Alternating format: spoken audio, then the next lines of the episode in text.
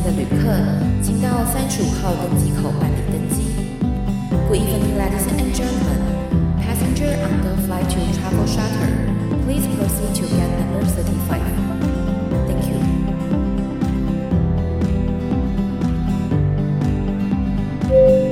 各位贵宾，我们即将起飞，请确实扣好系紧您的安全带。谢谢。Ladies and gentlemen, we are ready for takeoff. Please make sure that your seatbelt is fastened.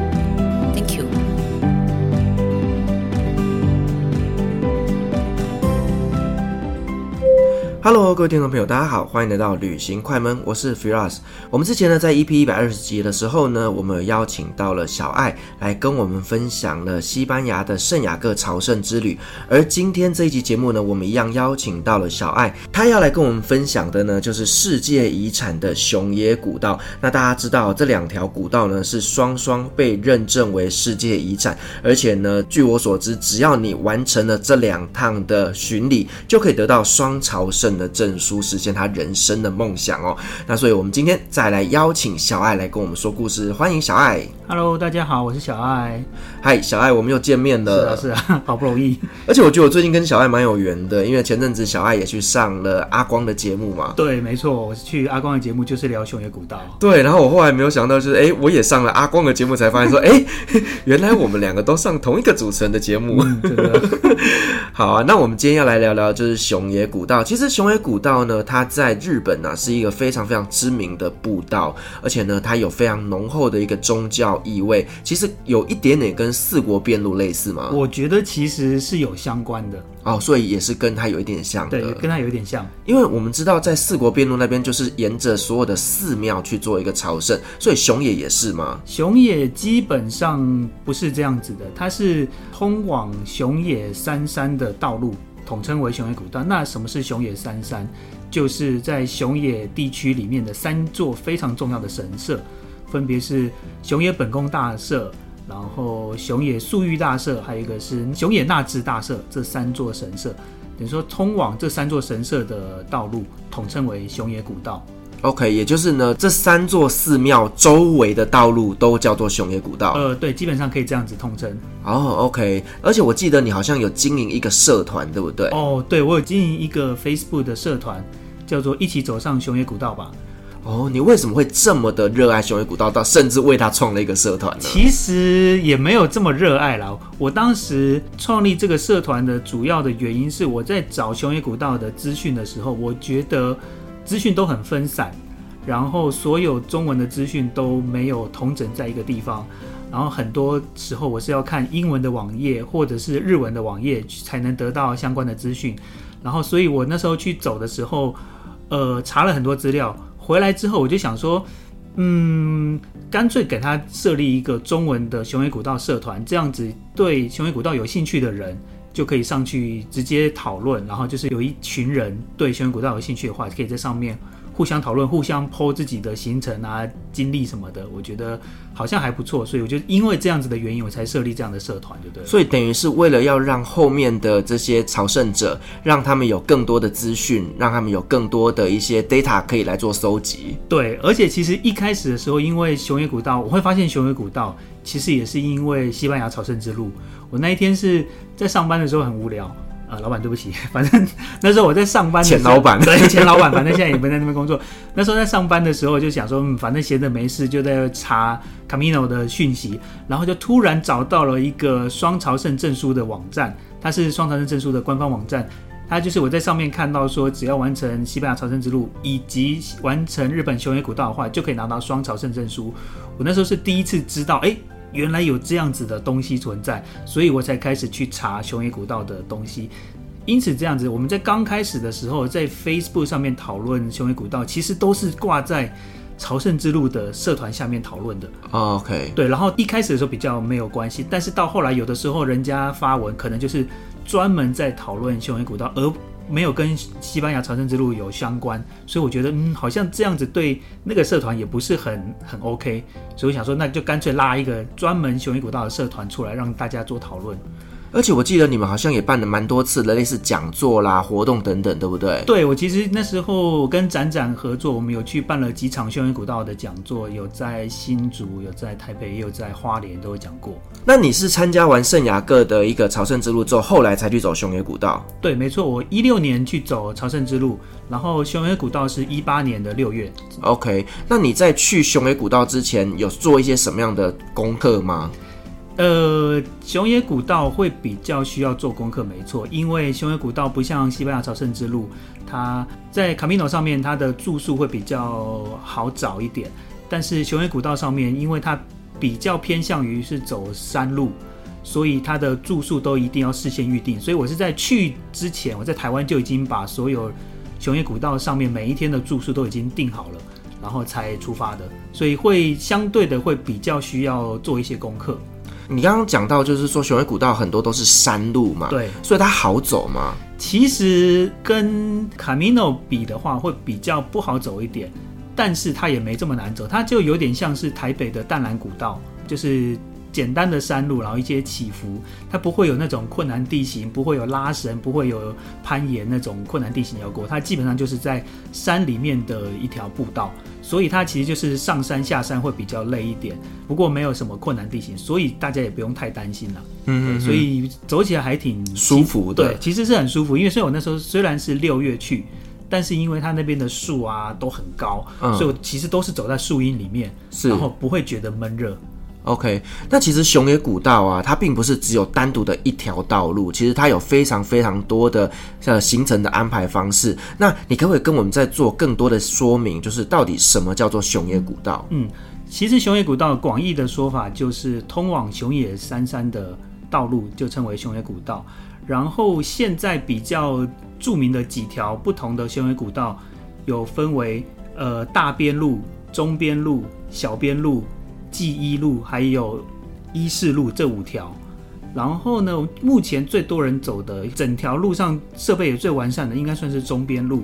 它是从记一田边站开始，然后通往熊野本宫大社，然后通往熊野那智大社，再到熊野素御大社。等于是说，走中边路就可以通往这三座神社一次走完。然后这一条道路的全长大约是一百公里，其实不会很长。大约我自己是花五天就完成了哦，那很快。对，其实是比 Camino 快很多了。嗯，对。然后熊野古道啊，它其实已经有一千多年的历史了。它那时候在日本的中世纪的时候，为什么会有这样子的信仰产生呢？就是因为中世纪的佛教，日本佛教，他们那时候兴起了一个净土宗的概念，就是要找到他们呃心目中的净土。他们觉得在纪伊半岛上面，因为那边很多高山、很多瀑布、很多海崖，他们觉得那边就是他们的净土，所以他们在纪伊半岛上面设立了很多的佛寺。那设立佛寺之后，我们就知道，呃，日本他们会有神道合一的情况，就是神道教跟佛教，他们其实以前是关系非常密切。佛寺里面会拜神道教的神，然后所以在那边就是也兴起了很多很多的佛寺。所以整个纪伊半岛就变得非常浓厚的宗教意味。是，然后呢，因为这样子，所以那时候很多的将军啊、将领啊，或者是天皇，他们都会要去纪伊半岛去参拜，甚至是他们在死掉之后，都会要葬在纪伊半岛上面的知名的佛寺里面。所以这样子才让纪伊半岛整个熊野地区、熊野古道变得非常的有名。哦，就是说死了之后葬在那边就可以到了净土，就对了。对对对，没错。其实大家可能有听过日本的高野山，高野山这个地方，它虽然不在熊野三山里面，但是它也被划入世界遗产，它跟熊野古道划在一起。它的全名是叫做纪伊山地的林场与参拜道，这个是就是熊野古道跟高野山都被划入世界遗产。那高野山其实就是。跟四国片路相关的，因为空海大师他就是葬在高野山哦，原来，所以其实四国片路跟熊野古道也是有这样子的关联性。所以这听起来，空海大师真的是影响日本宗教非常重要的一个人物。没错，因为他就是把佛教带入日本的重要的一个精神领袖。然后就有点像是我们的唐三藏，对对对，好吧，概念佛教从印度带来中国，就是那个概念，没错。OK，那我们想了解一下，就是说在日本人的心中啊，这个熊野古道它是具有什么样的一个地位呢？呃，日本有流传一句话叫做“伊势诶那那塔比”。等下你要讲日文，我讲日文，这是日文，它就是伊塞诶那那塔比库马诺诶诶三斗，意思就是说，人的一生里面要去伊势神宫参拜七次，然后要去熊野古道、熊野三山要去参拜三次，其实就是说，呃，就好像是对回教徒来说，他们一生就是要去卖家朝拜的那种概念，所以其实是，呃，在日本的心中里面。熊野跟伊势都是非常重要的一个地位。我那时候其实，在工作的时候，我们公司有一个日本同事，我就曾经问过他说：“诶，伊势神宫在你们日本人的心中是什么样子的地位？就是我不知道说他们那个 ranking 大概是怎么样。”嗯嗯嗯。他说：“其实伊势神宫在日本人是非常非常重要的一个神社，它的位阶是很高的。所以这边看到说伊势跟熊野其实是放在一起做比较的，所以代表说熊野古道。”熊野三山也是非常非常重要的。是，大家知道日本的神社真的是非常非常的多，多跟台湾的 Seven Eleven 一样多。它还可以被选为就是日本人心中最重要的神社，你就知道那有多了不起了。真的是很厉害。那你刚刚有提到啊，就是说呢，你去走这个熊野古道，你前前后后大概花了五天的时间，走了一百公里嘛，哈。那这五天的过程当中，我们可不可以稍微聊一下，就是发生了一些什么样的事情，以及有什么样的景点，或者是刚刚你也提到住宿都必须要事先规划的嘛，哈、嗯。那我们稍微来聊一下这五天的一些行程好吗？OK，我们我在第一天的时候，我其实是住在纪伊田边站，就是 JR 纪伊田边站。然后隔天早上才从基田边搭公车去熊野古道中边路的起点，那个地方叫做龙尻王子。龙尻是指它在？它的是在龙是那个就是瀑布，瀑布的屁股的位置的地方。你看你在想什么？你不脑袋都有画面吗？对，我知道你的那画面是什么，不是那个，它就是字面上的意思是在瀑布的尾端。的一个王子，那什么是王子呢？他其实王子是以前那时候古时候的人要去参拜熊野古道、熊野神社，其实是非常困难的。所以他们在从大阪到熊野本宫大社这一条路上面，他们就会沿途设立非常非常多的王子，就像是沿途的小神社。让参拜的人可以在那个神社稍事休息，坐下来休息一下，喝个水，吃个东西的一个小小的神社休息站的概念。哦、你讲王子，我还以为说这个国王这么会生，不是不是不是不是那个王子，跟烧店王子一样多。但但字写的是一样，就是那个王子，但是他们的意思其实就是小小的神社，让你在那边可以稍微做休息啊。是对，所以其实我那时候就是中边路的起点是在龙尻王子，我从那边开始走，然后我觉得在。走雄伟古道的时候，它非常的舒服，因为我刚刚说它就是旁边的树都非常的高。然后我虽然六月去走，但是除了树荫之外，其实微风也都是非常凉。而且我一路上其实没有遇到什么人呢。哦，所以它不是观光旺季吗？我其实很好奇，因为我那时候六月，我觉得应该是天气不错的时候，但是我其实沿路遇到的人真的不多，没有遇到那种从还是你看不到。诶、也是有可能，这个我就不知道了。对，所以其实那时候我从中边路的起点走到终点，我没有遇到一个跟我一样走完全程的，但是中途当然遇到一些参加一日游行程体验熊野古道的日本人是有的，但我其实很好奇他们。不晓得雄野古道的旺季到底是什么时候就是了，因为我其实真的没有遇到太多的人。嗯、OK OK，你聊到这个，我突然想问你一个问题哦。嗯、我们知道说在呃四国边路的时候啊，大家都要穿白色的衣服，然后戴着斗笠嘛，对，对不对？那我们在西班牙的圣雅各之路，我们还要去买那个贝壳嘛。嗯、那至于在熊野古道这边，有没有一些什么象征性的物品啊？熊野古道上面其实比较没有，它没有说要朝圣者要有什么样子的装扮什么的，其实是没有。但是它比较有一个象征的符号是八只鸟，八只鸟是日本神话中的一个生八个小孩的鸟，不是不是八子鸟，是八只鸟，不是是八只鸟，它是那个它的意思就是一种三足神鸟，就是你就想象是一只乌鸦，但是它有三只脚。那种鸟在日本神话里面，第三只长在哪里？哎、欸，不要问，没有了，就是哎，乱、欸、讲。我今天一直让来宾没讲。对啊，反正就是你就想好了，乌鸦有三只脚，第三只脚随便你找到哪都可以。好，对。然后那种鸟，它其实在日本神话里面，它是代表着胜利。带领人民朝向胜利的一种象征。他的故事是那时候在神武天皇他要东征的时候，这是日本的神话。呃，八只鸟就出来跟神武天皇说：“你跟着我走，我带你走，带你领路就对了。”然后就他杨丞琳吗？带我走，并、呃、不是啊。然后，所以在日本的神话里面，八只鸟就有那种带领朝向胜利的那种概念。所以，其实你现在如果去看那个。日本足球队他们的球衣，其实球衣上面就有一个八只鸟的一个符号，在熊野古道上面，八只鸟也是经常会看到一个符号。我们在比如说各大王子或者是在呃本宫大社，你都会看到八只鸟作为象征的图案。OK，相关的图片呢，我会再把它放在我们的社群媒体上给大家看一下。Okay, 也可以，大家可以注意一下它脚长哪里。我真的还蛮好奇的。没有啦，就是正常的脚啦。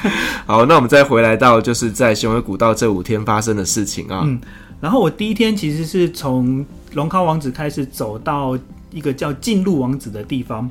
他进入王子，他算是第一天会遇到一个比较大的聚落。Enter website，进入王子。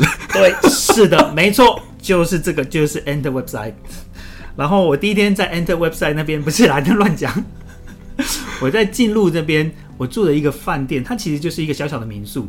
然后，因为熊野古道上面的民宿，它都没有在 Booking 上面有做任何的可以订房，它是要透过另外一个网站，就是当地熊野社区那边的一个旅行社，我透过那个旅行社才能订到熊野那边的房间。所以，如果大家要去熊野古道的话，真的是要提前预定住宿的地方。然后我在。进入那边住的那一间民宿，其实我觉得很不错。它就是它自己就有附设温泉哦，对，所以其实走完一天大概二十多公里之后，就能去泡温泉，其实是非常过瘾，哦，超爽。这一点真的是雄野古道大胜西班牙朝圣之路，真的比那什么修筑时间还要来得有效。没错，因为其实除了第一天之外，我之后每一天在雄伟古道走路都有温泉可以泡。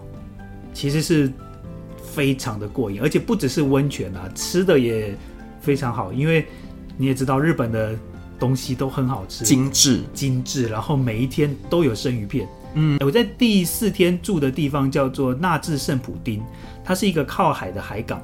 那一个海港是日本非常重要的一个尾鱼海港。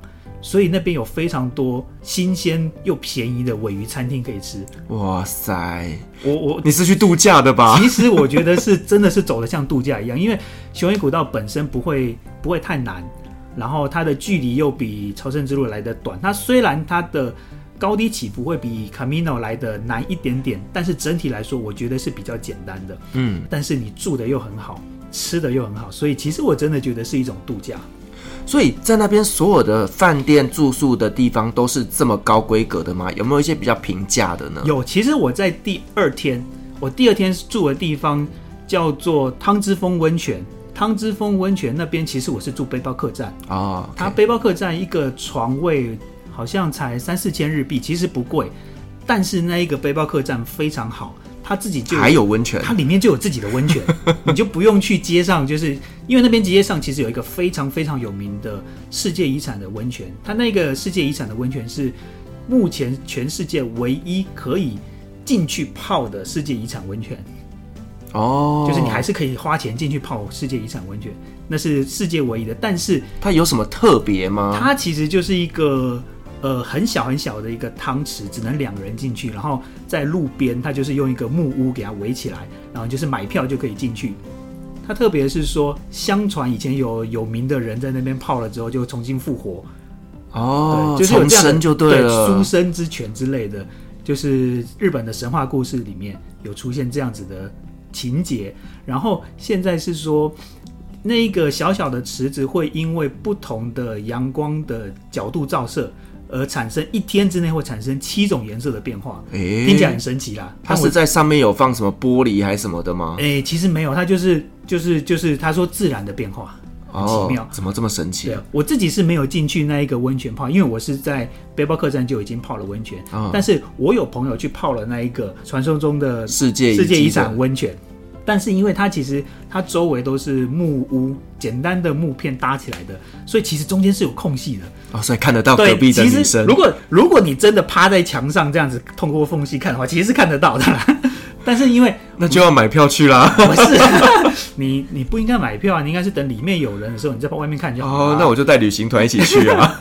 对，所以我朋友自己在泡的时候，他其实是很希望外面人赶快走开来，因为你每个人经过都会想要哎看一下那个里面有没有人在泡嘛。对，所以，每个人都是抱着这个心态去的。欸，我不知道啦，也有可能是啊。对，因为我自己没有去泡这一个世界遗产温泉，我是在刚刚讲的背包客栈里面就已经泡了。背包客栈附设的温泉，它那个背包客栈也也非常不错，非常的干净，然后又便宜，然后又有自己的背包客栈内的温泉，而且它那个温泉是你可以把门关起来，就是让你自己一个人进去泡，就是、哦、还可以一个人，对，它可以一个人，因为一般的日本温泉就是。很多人可以同时进去，通常都是这样。对，通常都是这样。所以那时候那个老板跟我讲的时候说，你进去泡的时候，你可以把门锁起来，这里面就是只有你而已。我觉得哎呦，很不错呢，就是个人汤的概念，而且是半露天的，呵呵呵其实是非常棒。因为你我从来没有想过在背包客栈居然能够有自己的温泉可以泡，所以它就是一个人一个小小的池子这样子。它对它其实也不小哎，它就是一个大概三角形的。大概可以真的要挤的话，三四个人进去都没有问题的一个池子。然后，但是他就说你可以一个人进去用，没有问题哦，非常好的一间背包客栈。这样 CP 值真的超级高的。真的，我那时候找到的时候，我觉得不大可能吧。我想说会不会是我听错了？但他真的说没关系，还是刚好只是那时候没什么客人。没有，其实客人还蛮多的。我那时候去的时候是客满的。哦。但是但是老板就说没关系，你就是我们就是这样子，所以就是可以关起来自己使用。OK，因为真的去日本哦，就一定要是泡这个温泉。你一整天的疲惫感瞬间就消失。没错，尤其是你走完了一天二三十公里长长的路去泡温泉，真的是超爽哦！好想去日本哦，真的好想回家，好久没回家了。哇，这间饭店听起来这么的厉害，那我到时候再把一些它的相关链接放在资讯栏。如果说呢，在疫情过后，各位听众你有打算来一趟熊野古道之旅，就可以来参考一下这间 CP 值爆表的饭店。然后接下来隔天，我是从。呃，熊野本宫大社那边绕过一个山头，那个山头叫做小云曲岳，然后那个小云曲岳其实就是要翻过一个山头的那一段山路称为小云曲岳。当天晚上我住的地方叫做小口，小口这个是一个很小很小很小的一个村子，它以前是因为人太少了，所以当地的小学被废校了。OK，在一九八二年昭和五十七年的时候被废校的。然后我住的时候，他们其实这个学校已经改建成招待观光客的这种住宿的地方，它叫做小口自然之家。它其实就是你一进去，你就看到那种日本传统电影里面的呃日本校舍，长长的走廊，然后旁边一间一间教室。然后就有女鬼。对，其实晚上的时候我还挺怕的，就是你就想象那种厕所里面的花子那种情节，真就是因为走廊真的很长，我就是住在最后面，然后要走到前面去上厕所。其实晚上我有点惊惊，但是其实整体来说是非常舒服的一间住宿。对，搞不好厕所出来花子，电视爬出贞子，整个闹鬼。没有啦，但。那天我觉得我比较印象深刻的是，我吃完晚餐之后，我到他们的休息区，我去那边翻阅旧的毕业纪念册的时候，我就看到他们最后一届的毕业纪念册，也就是一九八二年那一年的毕业纪念册。我觉得哎，一九八二年跟我出生同年，然后我就来翻一下，他那一届的毕业生只有五个，哦，整整个学校毕业生只有五个，就是因为人太少，所以才决定要废校。然后他们还有留下当时的简报，我看了一下内容，就是说因为人太少，所以要废校。然后这一些学生，这五个学生，他们就决定要在毕业这一天要埋一个时光弹，在校舍里面埋一个时光弹，然后里面会放一些他们的校歌啊、他们的笔记本啊，或者是考试卷啊，还有毕业生名册啊，一些照片，把这些东西全部放在时光袋里面，然后并且约定十八年后，也就是西元两千年的元旦再来一起来挖这个时光蛋。然后我自己看到的时候，其实是二零一八年，等于是说他们在一九八二年约定十八年后要开这个时光蛋。然后我是在他们约定的十八年后再看到这个消息，所以其实我那时候会觉得，我不知道他们在十八年前有没有真的一约五个人一起到这个场地来开这个时光蛋，但我就觉得是个挺挺奇妙的缘分。那你有没有去挖？我当然没有，我不知道在哪里啊。好好好，这听起来很像日本纯爱电影的情节。对，其实我挺浪漫的。我那时候看到是觉得，果然是日本人会干的事情啊，就是真的像是日本电影的。的情节是，所以他现在那个地方就变成是类似观光客居住的地方。对，它就是就是像饭店的吗？它就是对日本的饭店民宿的概念。OK。然后，因为我其实，在那上面也看到很多的简报，当地的简报就说，其实熊野地区因为住宿比较困难，所以很多外国观光客比较不愿意来这边。然后，因为有这个小口自然之家的成立，让安排行程上变得比较容易一些，比较有得住，所以让熊野地区、熊野古道的外国观光客有越来越多外国观光客去这边探访，去走这一条熊野古道。所以它真的是非常非常重要的地方，哎，对，它因为有它带动了熊野的经济发展。对，因为它这个位置刚好从熊野本宫大社到熊野纳智大社之间要翻越两个山头，就我刚刚讲的小云取岳。以及隔天的大云取岳，这两个都是比较难走的路，然后很多人会因为中间小口这边没得住，就放弃这一段路程。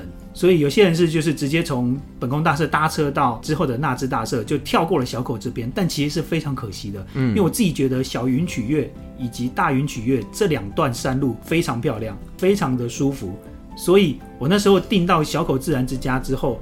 也是松了一口气，因为之后我有朋友要去熊野古道，我跟他们讲说一定要先订小口自然之家，哦，他们就没有订到，这么热门，对。因为他那个真的是不多，他的可能就是整个民宿大概也就二十间房间左右吧。然后而且他又不能呃写 email 去预定，他又不能在网上预定，他那要怎么定？一定要打电话或者是传真。哇，好烦哦，跟伊朗一样。真的哦，伊朗是这样子。伊朗就是那时候我在规划伊朗之旅的时候啊，然后就是找网络上找到很多家推荐的饭店嘛，嗯，然后我就寄信，每一家我都寄信去，然后过了一个月，我一封信都没收到，就没有用。然后你知道 Booking.com 这种订房的也都订不到，那怎么办？最后怎么办？就是落地之后开始打电话，好惨哦。对，就是一样的概念，嗯、不好订。对，真的，我自己日文会一点点，但我又不是很敢这样打电话去，我怕他听不清楚，我讲不清楚。然后，所以最后我是用传真的方式，然后我想说先试试看看能不能收到回音，如果没有的话，再真的打电话。还好就是我传真之后过几天，他们就写 email 给我说，哎，房间有订到了。哦，OK。他那个地方我不知道为什么，反正他们就不接受 email 订房，表示可能网络也比较不好一点。嗯，其实，在那边 WiFi 也是有啦，对啊，我也不知道为什么。但其实我后来去年在整理新的雄野古道资料的时候，我有发现小口自然之家，它有在我刚刚讲的熊野古道社群上面有可以预定的，等于说现在可以透过那一个网站来订小口自然之家的住宿了。所以这一点是。现在来说比较方便哦，我懂了，就是小口自然之家以前都是爸爸妈妈在经营的，他们就比较不会用这种网络的东西，然后现在二代回来接班了哦，对，嘿，所以就可以用网络预定了，就是这种概念。好，相关链接我把它放资讯栏，然后大家可以下去看。在熊野古道上面还有一个非常重要的景点，它是号称是全日本最大的鸟居。哦，鸟居就是那个，就是神社外面那个，欸、红色的那个，对，红色或是木色的那种，那个叫什么牌楼之类的东西，类似，有点像是贞节牌坊的感觉。对对对对，就是那个东西，那个就叫鸟居。它那个概念其实就像是你进了这个鸟居之后，就进入神社的范围，就是进入那个结界的那种概念了。哦，OK，就有点像是呢，那个国家与国家之间就差一个碑，界碑的概念。对，有一点像。对，因为日本神社很多。所以鸟居也一大堆，但是在熊野古道上面，你可以看到全日本最大，甚至你可以说它是全世界最大的。哇塞，有多大？它其实是三十四公尺，很难想象哦。三十四公尺，你就想一层楼大概挑高大概三公尺，嗯，所以大概有十一层楼高。哇塞，那真的很大，很大，而且它那个鸟居，它在的地方是一片稻田之间，所以就是平平的稻田之间就树立了一个高耸的鸟居。其实你从远的地方你就可以看到这个鸟居。我那时候看到的时候，觉得嗯，很突兀，怎么会在稻田间有这样的一个巨大的鸟居？然后走过去看之后，发现真的是非常的大。你站在那鸟居的下面抬头看，发觉真的有够高。嗯哼哼，它就是全世界最大的鸟居。它的地方是在熊野本宫大社旁边有个地方叫做大斋园，所以它那个鸟居叫大斋园鸟居。它大斋园这个地方呢，其实是之前熊野本宫大社的旧址所在。它以前本宫大社在这个地方，但是因为它其实是在两条河的交界之处，然后在一百多年前的时候，河水泛滥，然后把整个熊野本宫大社都淹掉了。哦，就泛就是有洪水，那只留下那一个鸟居。鸟居那时候还没有，鸟居是后来建的。哦、然后因为那时候大斋园这个地方发生了洪水灾害，所以才把神社迁移到现在地势比较高的地方。那大斋园那个地方就变得是它的旧址。然后在两千年左右的时候，就盖了一个世界最大的鸟居作为纪念。所以其实现在去那边，你可以看到，除了可以看到大斋园鸟居，你还可以看到神社的一些旧的遗迹所在。所以你刚刚讲这个鸟居是在两千年盖，所以它非常新。它其实对两千多年，它详细是在两千零几年，我忘记了。OK，但它不是旧的鸟居啊，它其实算是新的鸟居，然后非常非常的大。就是适合拍照打卡的地方，对，非常适合。但是因为，哎、欸，那现在神社也不在那边了嘛？神社也不在那边了，是，所以就是一个拍照打卡的地方。对，但其实它离 它离本宫大社也不远了，很近，走路五分钟、十分钟就可以到。是，了解。然后啊，在熊野那智大社旁边有一个非常重要的瀑布，它叫做那智瀑布。我也是问我的日本同事说，哎、欸，你听过那智瀑布吗？他就说，当然听过，每一个日本人都知道那智瀑布。真的假的？对，我也我那时候听到，我也觉得，嗯，真的假的？这么厉害吗？他他后来才说，其实那支瀑布是日本三大有名瀑布之一。为什么有名？因为很多人在那边跳。哎，没有，你上不去啊，自由落体啦，怎么的吗？没有，它那个瀑布其实因为它非常的漂亮，它是很高的一个瀑布，然后它没有很大，它其实细细的，然后但是因为它的落差很大。再加上它，我们从我们的地方看过去，那个瀑布会看到一座三重塔，从那个塔后面你就看到那个瀑布，等于是说那个造景是非常漂亮的，所以很多人会特别去拍那座塔跟瀑布的照片。嗯，然后它那个瀑布也是有一个神社，他们因为日本人，他们以前就是觉得。大自然都是一种神灵，所以他们也觉得啊，这个伟大的瀑布也是有伟大的神灵在，所以在那也盖了一间神社来祭祀这个瀑布。所以其实现在去的话，其实是可以去那一座神社，而且还可以喝到那个瀑布的水，干净吗？诶，应该是挺干净的啦。然后他们相传是说，你喝了那个瀑布的水就可以延长你的寿命，所以叫延命之水之类的。哦，所以那时候我去的时候，我其实是刚好遇到几个外国朝圣者。我们就一起去参观那个瀑布，然后他们到那边之后问我说：“哎，那上面写什么？”我说：“啊，就是喝了你可以长命百岁。”然后他们就每一个人就很高兴的喝了，然后我也喝了。那后来呢？后来现在还活着啦，不知道到底有没有效了。也没有说喝了之后拉肚子或跑厕所什么的。其实没有，它那水是挺干净的啦。然后那整座瀑布其实是非常的壮观，是对，很漂亮的一个瀑布。所以其实也是说，我们去雄伟古道一定要去的一个景点。对，其实基本上一定会去，因为它这个瀑布就在纳智大社旁边，没多远。嗯，大家都一定会去的。OK，所以是日本三大知名瀑布，大家记得哦，到时候一定要把这行程把它排进去。好，那小爱，我们知道就是说呢，走完这个熊野古道啊，你会拿到一张证书嘛，哈，而且它这张证书是还可以跟西班牙圣雅各之路那边拿到一个双证照嘛，对不对？嗯，对。那我们可以稍微聊一下，就是这个证书的议题吗？好，证书其实呃，严格来说它是有两种的。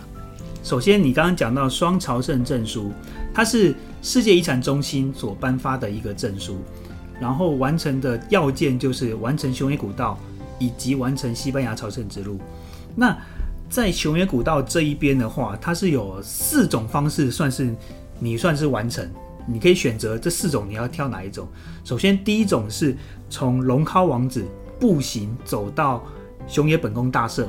这样子的步行距离大概是三十八公里。然后第二种方式是从熊野纳智大社走到熊野本宫大社，或者是从本宫大社走到纳智大社，这样子的方式是大约三十公里。第三种是从发心门王子走到本宫大社，在不限任何方式去参拜宿御大社跟纳智大社，等于是说走七公里，然后再坐车去另外两个神社，这样也可以。然后第四种方式是从高野山走到本宫大社，这个是比较困难，是七十公里。你只要完成这四种的其中一种，你就算是完成熊野这一端的要求了。然后西班牙朝圣之路那边的话，就是有它相关的规定，就是。步行最后一百公里，或是骑脚踏车、骑马最后两百公里，你就可以拿到西班牙朝圣之路的证书。那只要你这两边都完成了之后，你就可以去世界遗产中心去跟他说：“哎，两边都完成了。”然后他就会颁发双朝圣证书给你，就证明说你完成了雄越古道以及西班牙朝圣之路。然后这个证书，我自己觉得是做的非常的精致。它是孔金咩？这样没有孔金，它是用日本和纸做的。哎呦，就是你可以感觉到它是日本的那种古早的和纸，然后它做的非常的古朴，非常的漂亮。它在日本这一边领的证书，跟在西班牙端领的证书都是用盒子，但是上面的样式会不一样。在日本这边的话，它的证书后面就用毛笔字写了一个“道”。熊野古道的道，哦，就是一个大大的道字。然后在西班牙那边领的证书的话，它会是它的背景会是西班牙圣地亚哥的城市的剪影。我在网络上有看到我们的版友有分享过，其实我觉得非常的精美，而且两边的样式不大一样，所以我很想要在西班牙那边也再拿一张证书。可以这样子吗？你要再各走一次？对，应该要再各走一次才能领啊。哦，对啊。因为我想要有点想要收集那一张，我觉得很漂亮。所以你看嘛，这个证书真的就是会逼死这些收集控。对，但证书这种东西啊，我自己觉得是可有可无啦。其实不应该是为了证书而去走朝圣之路。是，我觉得它算是一种附加价值。你走完之后能领到证书，我觉得很好。这真的是一个很好的行销方式。你看，真的是这两个国家就是绑定了 哦，就是要赚观光客的钱。你来了西班牙，你一定要再去日本，然后你去日本还要再去西班牙。对对对，这一定是官商勾结，很厉害了。我觉得这是一种让人家想要去走的一种一种行销方式，是真的非常非常聪明。对，虽然对我自己来说证书可有可无，但是。对很多人，他们会觉得说，我走完就是要有一个证明，仪式感。对，什么样才能，怎样才能达到这个仪式感呢？就是有个这个证书，才能够证明说我真的完成了，也才好拿这个证书跟别人炫耀啊，不是拿这个证书跟别人分享说，哎，我已经完成了这条路。它 其实就是炫耀，炫耀，炫耀文的一种。但我们刚刚讲的是双朝圣证书，除了双朝圣证书之外，熊野古道它自己其实也有自己的证书。OK，这个是在。日本的和歌山县观光振兴科，他们自己做的一个活动，他们发的证书是针对于刚刚讲的中边路、纪伊路、大边路，还有高野七口这四条道路发的证书。如果你去完成其中的一条，像我自己就是完成了中边路，我走完了整条中边路，并且在中边路上面的所有的盖章点都有盖章的话，我就可以拿我的盖章证明寄给那个观光振兴科，他们就会发给我中边路的完破证明。完破证明就是完全踏破证明了。哦、oh，OK，其实就是代表说你走破关记录，对，破关记录，你愿意这恭喜你破关了。然后他就会发给你这一张中边路的破关卡，然后如果你这四条路全部都破关了，他就会再发给你一张超级破关证明，就是你收集四张之后，他再给你一张更强的就对了。对啊，我们其实我有朋友真的走完了，他就拿到超级完破证明，我觉得超强的。所以其实这样听起来，我觉得熊野古道并不难呢，因为整体听起来像你讲，你五天就可以拿到一张证书，哎，对，没错。对啊，西班牙那边你要走二十几天，但是不能这样比啊，因为我走的中边路是一百公里，比较短一点。其他像是伊势路或者是大边路，他们其实距离也是比较长，而且小边路它是从高野山走到本宫大社，中间其实也有很多山路。我一个朋友去走的时候是冬天，他说沿路都是积雪，他其实看不清楚路在哪里，所以其实也是不好走。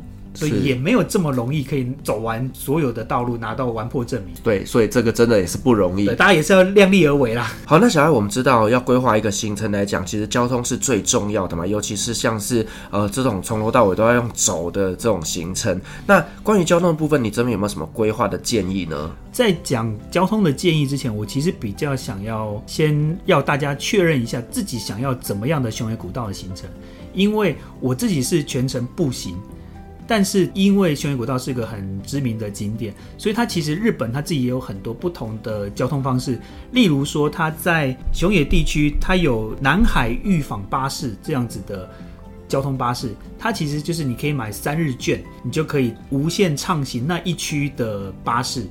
等于是说，你可以坐着巴士去参访熊野三山，你不一定要像我一样，就是全程用走的，你也可以像当地的日本人搭着巴士去参观，甚至是如果你想要体验一部分的熊野古道的步行，这样子的行程也是有的，在日本也是可以参加一日游的行程，譬如说在某一个地方下车，然后你就走大概五六公里之后，他大概三个小时之后再来接你到下一个地方。它其实也有这样子的行程规划，所以说不一定要像我一样全程用走的。所以其实这样听起来，它并不是说呃必须要很辛苦的从头到尾自己走，你也可以选择一些呃很轻松很轻松，像是坐车的方式，那也可以安排类似体验的方式，简单的走一段路之后再搭乘车辆。那我想问的就是，那如果我从头到尾都搭车，我可以拿到证书吗？如果你是要拿证书的话，可能就没有办法从头到尾搭车了。是，所以还是要自己走。对，如因为如果说像我刚刚讲的，你要完成双朝圣证书的熊野古道端的要求的话，最少最少最少你要走七公里哦，就是从发西门王子走到熊野本宫大社，然后你只要完成这一段步行，沿途有盖章，然后你再搭车去另外两个神社，这样子你就完成熊野端的要求了。所以如果你是要拿证书的话，那真的是还是要自己走一小段。其实七公里并不难啊，七公里真的不难。那慢慢走的话，两个小时、三个小时一定走得完。而且那一段其实也是挺轻松的，因为有一点点的微微的下坡，所以走起来是非常的轻松。是，所以说你今天如果只是为了拿证书，其实这一段就很值得考虑一下，就是速成班呐。是。那如果说在疫情过后啊，我们有听众朋友他们想要规划一趟熊野古道之旅，那小艾你这边有什么建议可以给他们的呢？其实我觉得最重要就是要知道你自己去那边是要体验熊野古道，或者是你要拿证书。因为其实如果是这两个不同的目的的话，你的安排方式就会很不一样。如果你只是要体验的话，其实我会建议你可以选择一个地方住宿，然后用那个地方放射状的坐车出去玩。例如说，你可以住在汤之峰温泉，或者是住在熊野本宫大社地区，然后从那个地方坐车去参观别的神社。这样子会比较轻松，但是如果你是想要拿证书的话，你可能就要跟我一样，事先预定所有的住宿，然后并且事先的安排说，呃，每天的行程要怎么怎么走。然后第一天住哪，第二天住哪，第三天住哪，都要事先安排好，因为它的沿途其实没有什么补给站，它不像西班牙卡米诺，你会经过很多的城市，你会有餐厅，你会有超市可以买东西，它其实没有，所以你如果没有事先准备好沿途的食物的话，其实会有点困难。但只要你事先预定好住宿的话，它就会可以帮你安排。晚餐，甚至有一些还会帮你准备隔天的午餐，哦，让你带着走的，其实也是有的。所以你想要怎么样子的行程，你想要什么样子的体验，真的是关系到你怎么去规划接下来熊野的住宿，是也取决于你的预算。对，当然哦。如果你是全部都住在我刚刚讲的汤之峰的那一家背包客栈的话，其实就能相当程度的省下非常多的预算。是对，那一家真的是再次推荐。你到底收了他多少叶配？我没有，快点来找我叶配吧。好了，那我们如果说在台湾想要去了解这种熊野古道的资讯，我们在哪边可以找得到呢？呃，大家可以上网去搜寻一个 Facebook 社团，叫做“一起走上熊野古道吧”。这个是目前全世界唯一一个中文专门讨论熊野古道的社团。是你的社团吗？是我的社团，对，是我的社团。但是就是非常欢迎大家上来看一些里面的资讯，因为其实我自己也只走过熊野古道的一条，但是我们的版友已经有人把五条熊野古道都走完的破关对，他就是拿到那个超级完破证明的人，非常厉害。所以大家其实有问题在上面询问的话，都可以有得到解答。然后要不然就是大家也可以 Google 一下我的文章。就是上面有讲到怎么样才能够领到双朝圣证书，是他的社团的连结，我会把它放在资讯栏。好，那我们今天很高兴邀请到了小爱来跟我们分享了熊野古道这个世界遗产哦。那这中间呢，我们聊到了很多关于行程规划啦，还有呢，在当地有一些什么样的景点，让我们大家呢能够在未来有这样的一个规划的时候，有更好的一个内容可以参考。那呢，如果说各位呢对于熊野古道，或者说对于小爱呢有更想要进一步的了解的话呢，都欢迎到他的社团里面去找他相。相关的文章，那感谢小爱的分享，同时我们也谢谢所有听众今天的陪伴。如果您喜欢我们的节目的话呢，别忘记给我们五星好评加分享哦。另外呢，我们在 FB 设有旅行快门候机室的社团，针对今天这期节目，你有任何的看法，都可以在上面留言，所有的留言都是我亲自回复哦。旅行快门，我们下集再见，拜拜，拜拜。各位贵宾，我们的班机已经抵达，感谢您今天的搭乘。旅行快门每周三、周五与您在空中相会。祝您有个美好的夜晚，